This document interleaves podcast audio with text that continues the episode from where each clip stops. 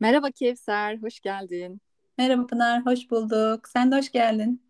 Hoş bulduk. Nasılsın? Teşekkür ederim. Gayet enerjik hissediyorum bugün kendimi. Sen nasılsın? Ben de iyiyim, sağ ol. O zaman o enerjik halinle biraz gündem konuşalım, Aa, ekonomi evet. konuşalım. Hı hı. Gerçi son dönemlerde ekonomi insanlarda pek enerji bırakmadı ama. Evet, hazır böyle enerjik yakalamışken ve e, ekonomi gibi önemli bir konu gündemdeyken masaya yatıralım istiyorum beraberce. Hı hı. Ee, ekonominin kötüye gitmesi seni nasıl etkiliyor? Psikolojini bozdu mu? Psikolojik olarak çok etkilediğini söyleyemem açıkçası. Hani kendimi e, çok mutsuz hissetmiyorum ama biraz kaygılı hissediyorum. Hem kendi hayatım açısından, e, daha çok Türkiye'de yaşayan yakınlarım açısından ve tabii ki dünya açısından. Çünkü ekonominin kötüye gitmesi sadece daha fazla para harcadığımız anlamına gelmiyor dünyanın da düzeninin değişeceği anlamına geliyor ve bu dünyanın düzeninin ve tabii ki doğal olarak buna bağlı olarak benim hayatımın düzeninin değişme ihtimali beni biraz kaygılandırıyor. Her geçen gün daha fazla para ödemeye başlıyorum normalde e, aldığım çok sıradan şeylere ve bir noktada acaba e, bu aldığım benim için şu an sıradan olan normal olan şeyleri alamaz mıyım kaygısı da taşıyorum. Normal midir bu sence?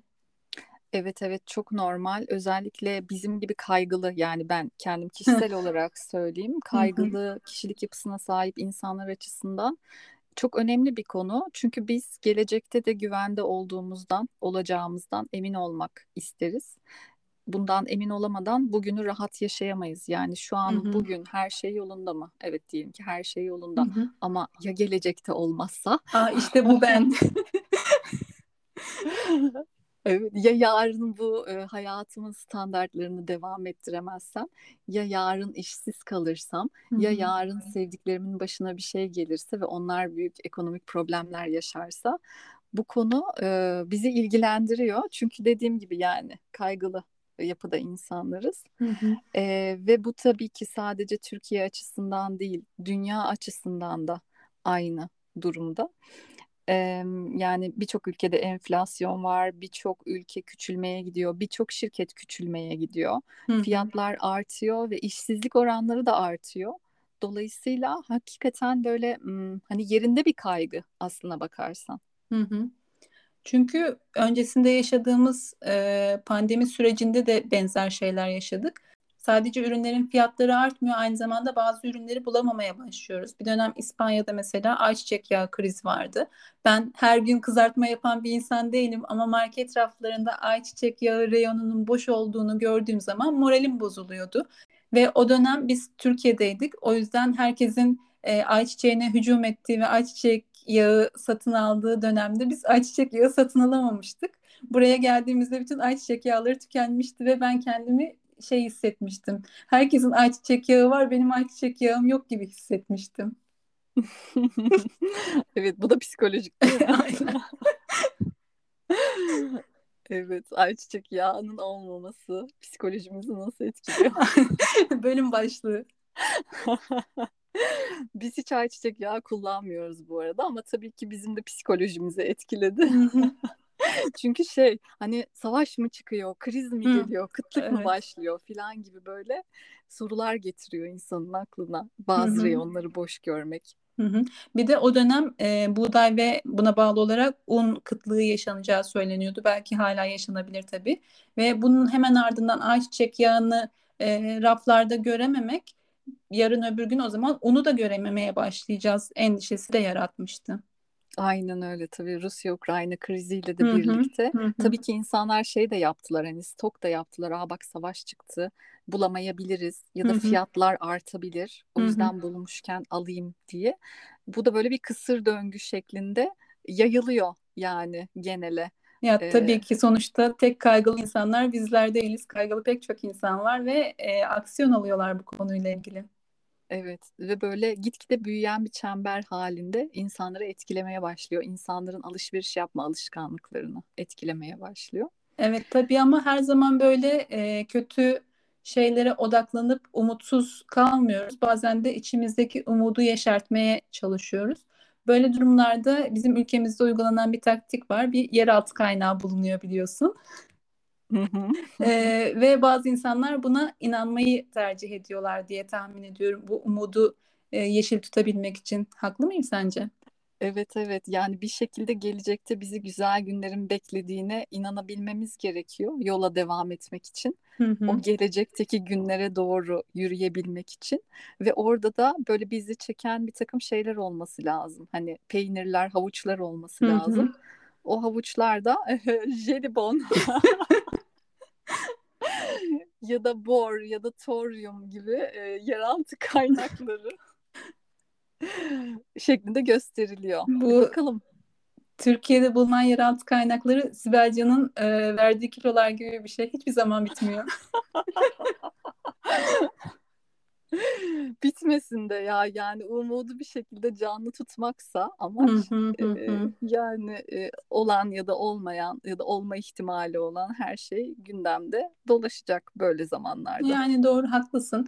Ama peki biz gerçekçi insanlar ne yapacağız bu durumda? Ben mesela yeraltı kaynağı çıkacak ve zengin olacağız gibi bir inançla kendi umudumu yeşil tutamıyorum açıkçası. Ben neye tutunacağım? Böyle durumlarda aslında şeye bakmak lazım. E, ilgi ve etki alanı meselesine bakmak hı. lazım. E, birçok şeyle ilgileniyoruz. İşte gündemi takip ediyoruz, dünyayı takip ediyoruz, Türkiye'yi takip ediyoruz. E, ve bilgi bombardımanına tutuyoruz kendimizi. Kafamız karışıyor. Yani o kadar bilgiyi nasıl işlemleyeceğini bilemiyor bir kere beynimiz. Hı hı. Ee, ve dolayısıyla hani bu bir stres yaratıyor. Hani bir sürü bilgi toplamışız. Bunları nasıl işlemleyeceğimizi bilmiyoruz. Ee, bu bilgilerle ne yapacağımızı bilmiyoruz. Bu bir stres kaynağı. Belki bu ilgi alanımızı biraz daraltmak.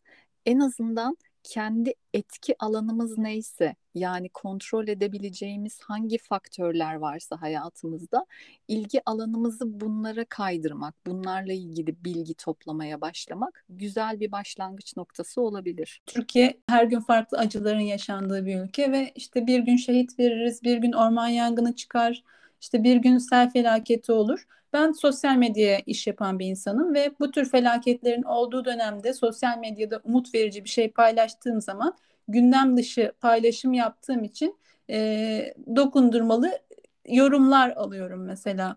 Benim yaptığım mı yanlış acaba o insanların yaptığı mı yanlış? Böyle bir beklenti olmaması gerekiyor belki de. Eğer hani kötü giden bir şeyler varsa bütün odağımızı oraya çevireceğiz ve kolektif bir şekilde onunla ilgileneceğiz. Beklentisi e, sonu çok da iyi yerlere götüren bir beklenti değil. E, yani tamam hani kötüye odaklanalım ve kolektif bir şekilde topluca kötüye odaklanalım. Hı hı. E, peki bizi bu kötüden ne çıkaracak? Yani tutunabileceğimiz sağlam dalların olması lazım. Hiç kimse o tutunu, tutunulacak dallarla ilgilenmezse, gerçekçi ayakları yere sağlam basan e, ve umut vaat eden konularla ilgilenmezse bu zorlukların içinden nasıl çıkacağız? O yüzden e, böyle bir beklentinin olması belki de çok sağlıklı değil diyebilirim. Ben de öyle düşünüyorum ama e, sürekli böyle şeyler yaşamak açıkçası beni sosyal medyada kişisel ya da e, motivasyonel paylaşımlar yapmaktan geri tutmaya başladı. Özellikle son dönemde ekonominin kötüye gitmesiyle benim bir et yemeği paylaşmam bile insanları rahatsız eder oldu mesela. Ben bu durumda açıkçası nasıl bir e, aksiyon almam gerektiğini bilemiyorum. Evet, yani aslında orada hani ekonomi kötüye gidiyor. Peki hangi harcamaları kısacağız? Yani ilk kıstığımız harcamalar sağlıklı beslenme e, için ayırdığımız bütçe mi olacak? Hı hı. Yani çok Yani. e, çok ciddi bir soru bence bu. Hı hı. Hani ilk neyi kısacağız? Onun sıralamasını da doğru yapmak lazım. Eğer biz sağlıklı besin için ayırdığımız bütçeyi kısarsak daha büyük bir sorun yaratacağız kendi kendimize. Öyle değil mi? Yani o zaman sağlığımız Evet. bozulacak, çalışamaz hale geleceğiz ya da yorgun, hı. bitkin, tükenmiş hissedeceğiz. O kadar problemin üstüne bir de bunlarla baş edemeyecek kadar yorgun hissedeceğiz kendimizi. Evet haklısın ama e, bazı insanların zaten bugüne kadar diğer şeylerden kıstığı ve şu an son noktada artık yiyeceklerinden kısacak noktaya geldiği de bir gerçek. Yine aynı şekilde bu insanları nasıl psikolojik olarak ayakta tutacağız? Nasıl sağlıklı kalmalarını sağlayacağız psikolojik olarak? Ee, yani temel ihtiyaçları karşılanmayan bir birey nasıl sağlıklı kalabilir Evet, psikolojik aynen. olarak? Yani o noktada da tabii işin içine politikalar giriyor, ekonomi politikaları giriyor, sosyal politikalar giriyor. Bu da bizim şu an için etki alanımızda değil. Ha, eğer hani o kadar e, istekliysek, ilgiliysek ve coşkuluysak bu konuyla ilgili e, girebiliriz. Yani politikaya işte politika yapılan e, alanlarla ilgili çalışmalar yapmaya politikacılarla birlikte. Ama değilsek de e, kendi bireysel çalışma alanımıza eğilmek dışında e, yapacağımız bir şey yok ve bizden böyle bir beklentinin olması da hani e, çok yerinde değil. Bunu da hatırlatmak zorunda kalıyoruz Hı hı. dolayısıyla. Ama bazen e, öyle yorumlar geliyor ki insan kendini suçlu hissediyor. Örneğin Türkiye'de insanlar ekonomik durumu kötü olduğu için, işte çocuklarına mama alamadıkları için intihar ederken ben burada normal hayatıma devam edip e, normal yemekler e, yiyorsam acaba kendimi kötü mü hissetmeliyim? Acaba neden böyle hissettirilmeye çalışıyorum, çalışılıyorum? Hı, evet Yani aslında asıl soru bu. Ben e, kendimi kötü hissetmiyorum. Dediğin gibi ben bunun benim etki alanımda olmadığının farkındayım ama birisi bana bu şekilde bir ithamda bulunduğu zaman o beni kötü hissettiriyor açıkçası. Birisi bana herhangi bir şey söylemediği zaman hiç sorun değil. Gerçekten e, farkındayım bunun için bir şey yapamayacağımın. Ama birisi söylediği zaman durumlar değişiyor. Evet yani burada amaç üzüm yemek mi, bağcıyı dövmek mi diye bir söz var ya. Hı hı. e, belki buna biraz bakmak lazım. Bana böyle bir yorum yapan kişinin amacı ne? Ekonomiyi düzeltmemi mi bekliyor? Yoksa bana kendimi kötü hissettirmeye mi çalışıyor? Hı Yani tabii ki kendi etki alanımız dahilinde insanlara yardım etmeye çalışıyoruz. hı. İşte hı. E, ne bileyim elimizden geldiğince yakın çevremiz başta olmak üzere uzak çevremiz ve dolayısıyla dokunabileceğimiz insanlar tabii ki bizi de ilgilendiriyor. Ama herkesin bir etki alanı var. Acaba bu soruyu bize yönelten insan kendi etki alanı içerisinde neler yapıyor? Tabii burada şöyle bir fark var. Ben sosyal medyada kendi hayatımı paylaştığım için o benim hayatımla ilgili bilgi sahibi. Ama benim onun hayatı hakkında herhangi bir bilgim yok. Belki o çok daha lüks bir hayat yaşıyor ve e, hiçbir yardımda bulunmuyor insanlara. Ben normal işte her gün yediğim yemeği standart bir yemeği hani lüks bir yemekten bahsetmiyorum. Standart bir yemeği yerken ve elimden geldiğince insanlara yardım etmeye çalışırken burada kendimi kötü hissedebiliyorum. Kesinlikle. Ekonomiyle olan ilişkimizi konuştuk. Son zamanlarda gündemimiz bu biliyorsun zaten. Ama aslında ben biraz kendi kişisel ilişkimizi de konuşmak istiyorum. Hem ekonomiyle hem de parayla ilgili. Hani ekonomimizi yönetmek, paraya verdiğimiz değer gibi konulara değinelim biraz da istersen. Evet, orada parayla olan ilişki biçimi çok önemli. Yani bu biraz aile geleneği de olabiliyor bazen. Ailenin para kazanma ya da para harcama alışkanlıkları o ailenin içinde yaşayan çocuklara da sirayet ediyor. Ve onun normali haline geliyor. Çünkü o çocuk hani doğduğu andan itibaren o aileyi biliyor ve e, hani para harcamak gibi herkesin kendine özgü, kendi aile kültürü içerisinde e, hallettiği bir mesele olunca hani bir tek belki kendi ailesini gözlemliyor ve doğal olarak onun normali o oluyor. E, ve eğer orada bir sıkıntı varsa, bir problem varsa artık o bireyin de yetişkin olsa dahi problemi haline dönüşüyor. Ee, burada işte dürtüsel bir şekilde alışveriş yapmak hani üzerine çok düşünmeden buna e, ihtiyacım var mı ya da bu benim hangi ihtiyacıma karşılık geliyor? Yani ben bunu e, belki hani giyinme ihtiyacı olarak alıyormuşum gibi ama belki de içten içe sevilme ihtiyacıma karşılık geldiği için alıyorum ve bunun farkında değilim. Yani beni daha çok sevsinler, bana daha çok değer versinler diye bu kıyafeti almam lazım, giymem lazımmış gibi hissediyorum ve dürtüsel bir şekilde hiç düşünmeden e, hani bütçemi nasıl etkileyecek bunu bile sorgulamadan gidip o alışverişi yapıyorum ve sonra e, benzer miktarda bir alışverişi tekrar yapma dürtüsü geliyor ve onu da sorgulamıyorum, dizginlemiyorum dolayısıyla ve yine alıyorum derken bütçede oluşan büyük delikler birçoğumuzun hayatında belki tanıdık geliyordur. Yani evet e, aklıma gelen insanlar var açıkçası. Peki bu konuda insan kendi kendine bir farkındalığa erişebilir mi yoksa mutlaka bir yardım alması gerekir mi sence? E, kendi kendine farkındalığa şöyle erişiliyor. E, bir sürü borcum var, ödeyemiyorum. Aksine üstüne eklemeye devam ediyorum. ne oluyor gibi bir farkındalık gelişebilir tabii. Hani o kriz anına geçince e, kişisel bütçede büyük delikler oluşup e, borçlar ödenemedikçe, bankalardan telefonlar geldikçe e, hani bir, bir sorunum olabilir bu konuda. Buraya bir bakayım gibi bir, bir farkındalık oluşabilir. Bazen belki kişinin e, etrafındaki yakın arkadaşları ya da eşi e, bir uyarıcı mekanizma olabilir.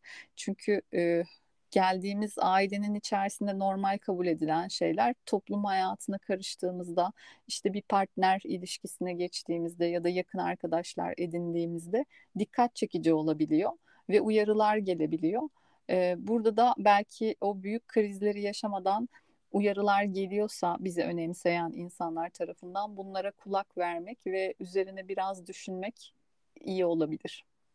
Ama genelde bu uyarılar işte çok fazla harcıyorsun. Biraz dikkat et seviyesinde böyle çok e, temel seviyede gelir. Hani bunun altında şöyle bir sebep yatıyor olabilir gibi uyarılar gelmez bence. Orada e, arkadaşlarının yardımıyla da olsa kendi kendini sorgulayarak da olsa insanın bunun sevgi eksikliğinden ya da başka bir eksiklikten kaynaklı bir problem olduğunu farkına varmak e, zor gibi geliyor.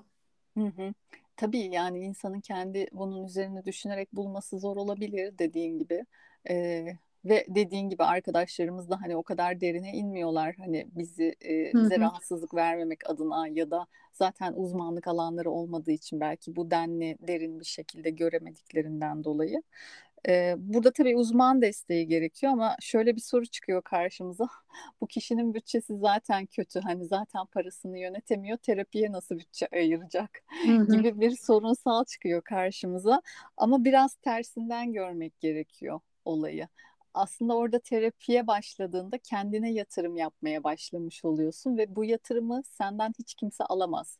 Hani gidip bir hisse senedi alsan o hisse senedinin fiyatı düşebilir, çıkabilir, o şirket iflas edebilir.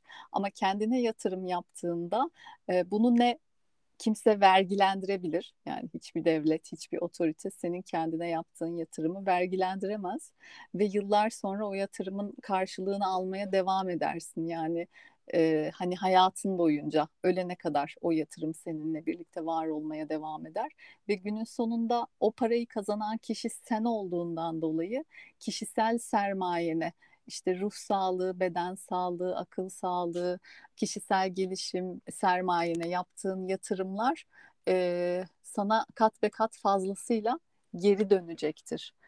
Bunun da e, bilincinde olmak lazım. Biraz insanlar böyle hani kendine para harcarken eğitim olsun, terapi olsun sanki lüks bir şeyler yapıyorlarmış gibi kendini suçlu hissediyorlar. E, halbuki e, lüksten ziyade bunu bir ihtiyaç olarak görmek ve bu yatırımın belki hayatı boyunca yapacağı en akıllıca yatırım olduğunun farkında olarak hareket etmek e, önemli diye düşünüyorum.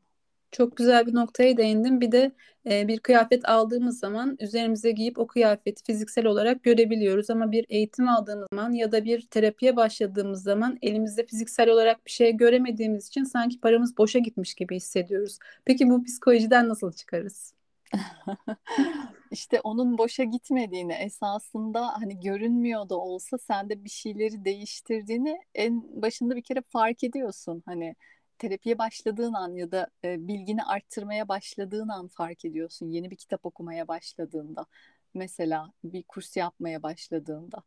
E, belki hani dışarıdan bir şey beklemektense içeriden kendi kendini onaylayabiliyor olmak, içeriden hmm. devşirdiğin bilgiyle kendine geri bildirim verebiliyor olmak çok kıymetli. Bunun farkında olmak lazım.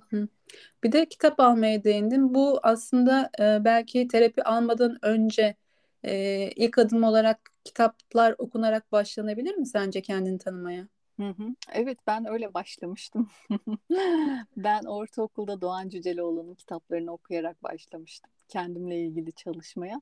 Tabii onun öncesinde de çok düşünüyordum kendimle ilgili. Çok sorguluyordum kendimi, insanları, hayatı yani çok küçük yaşlardan beri. Ee, ve ilk hani bir psikologla tanışmam benim e, Doğan Cüceloğlu'nun kitaplarını okuyarak olmuştu. Hı hı. Hakikaten çok geliştirici bir şey ve belki de terapiye hazırlıyor insanı.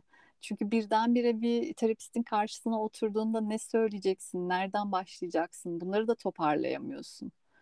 Bu anlamda evet kitaplarla başlamak kritik bir mesele.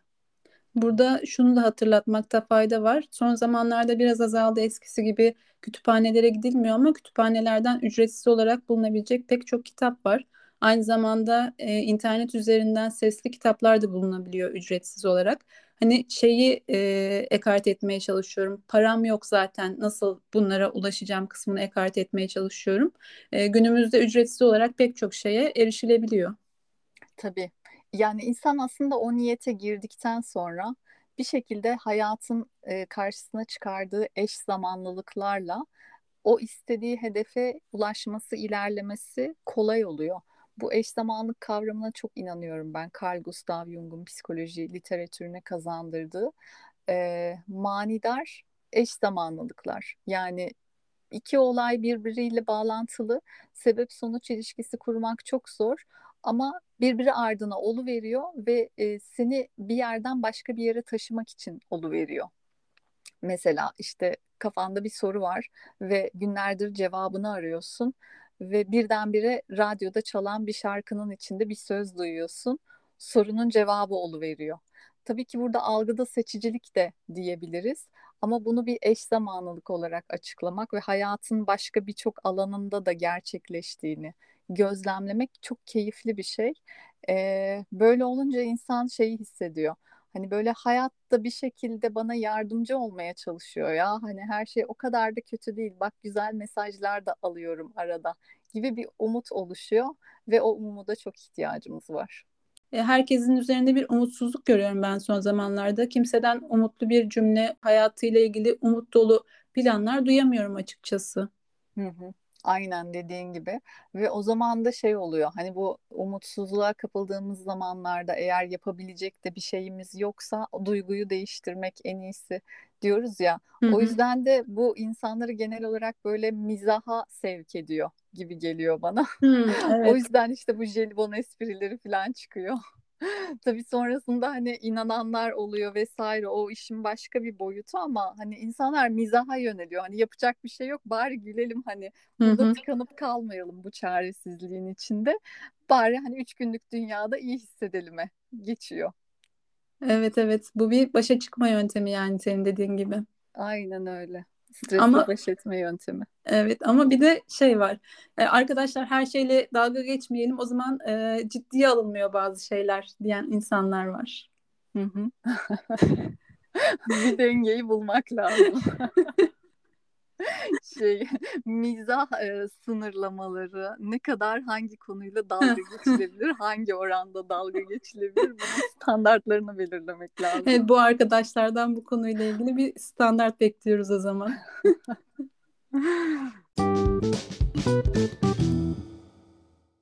Peki başka mesela sen parayla olan ilişkini e, nasıl buluyorsun? Bunu geliştirmek için, iyileştirmek için kişisel olarak bir şeyler yaptın mı bugüne kadar? Yoksa benim böyle şeylere ihtiyacım yok zaten parayla ilişkim süper mi dersin? Ben parayla ilişkim süper diyemem ama idare ettiğimi düşünüyorum açıkçası.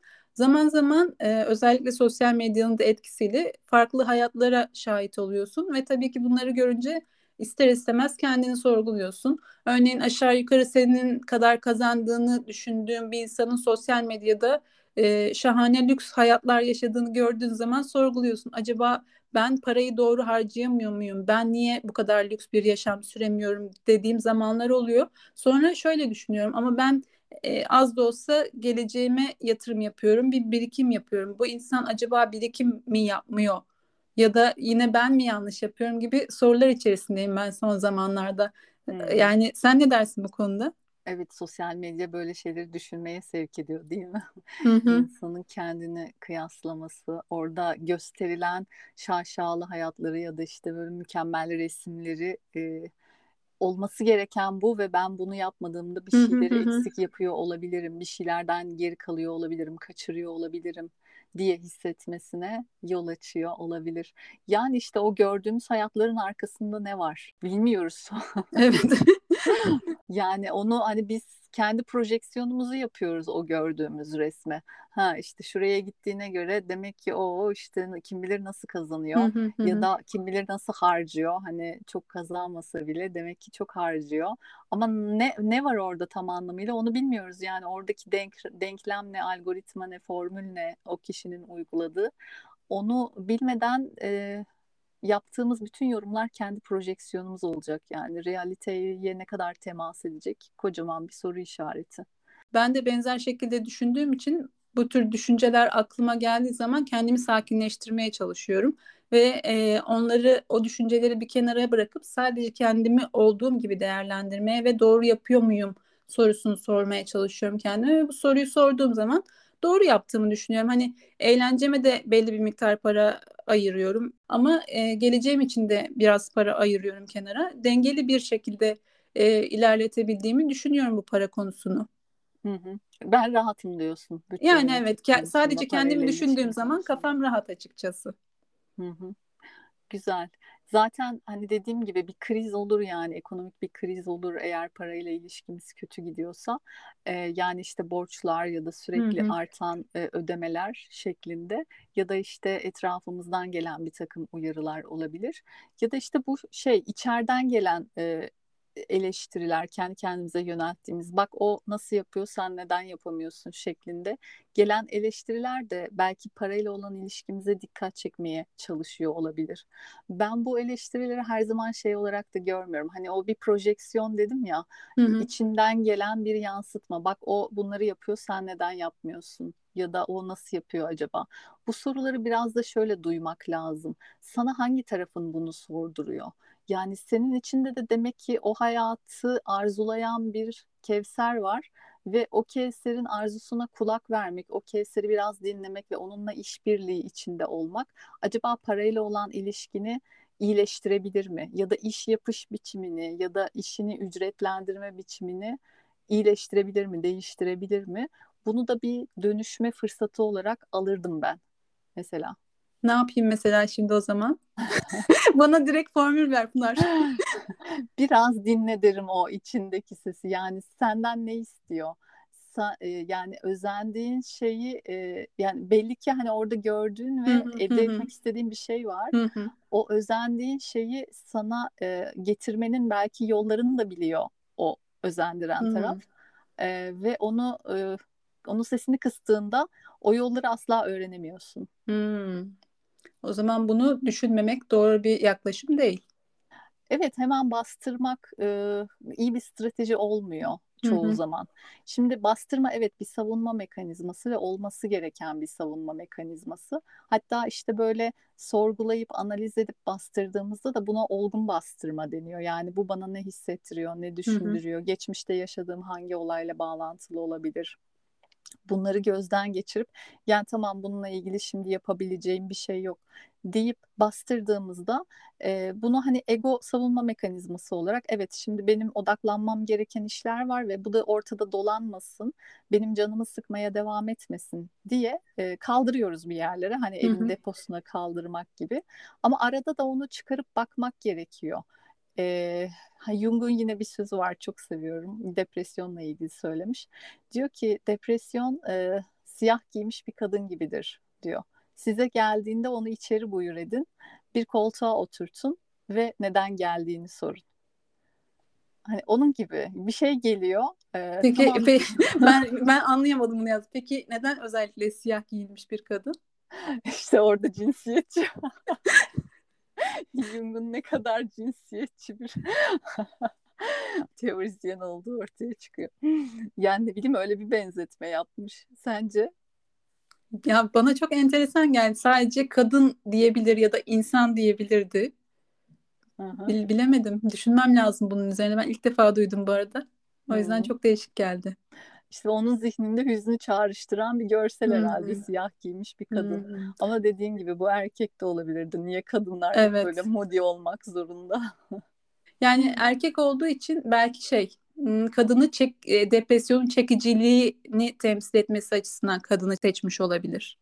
Ve siyah giymesi de e, içinde ne olduğunu bilmiyorsun bir e, bilinmezlik olmasını temsil ediyor olabilir gibi geldi şu Hmm. an düşününce.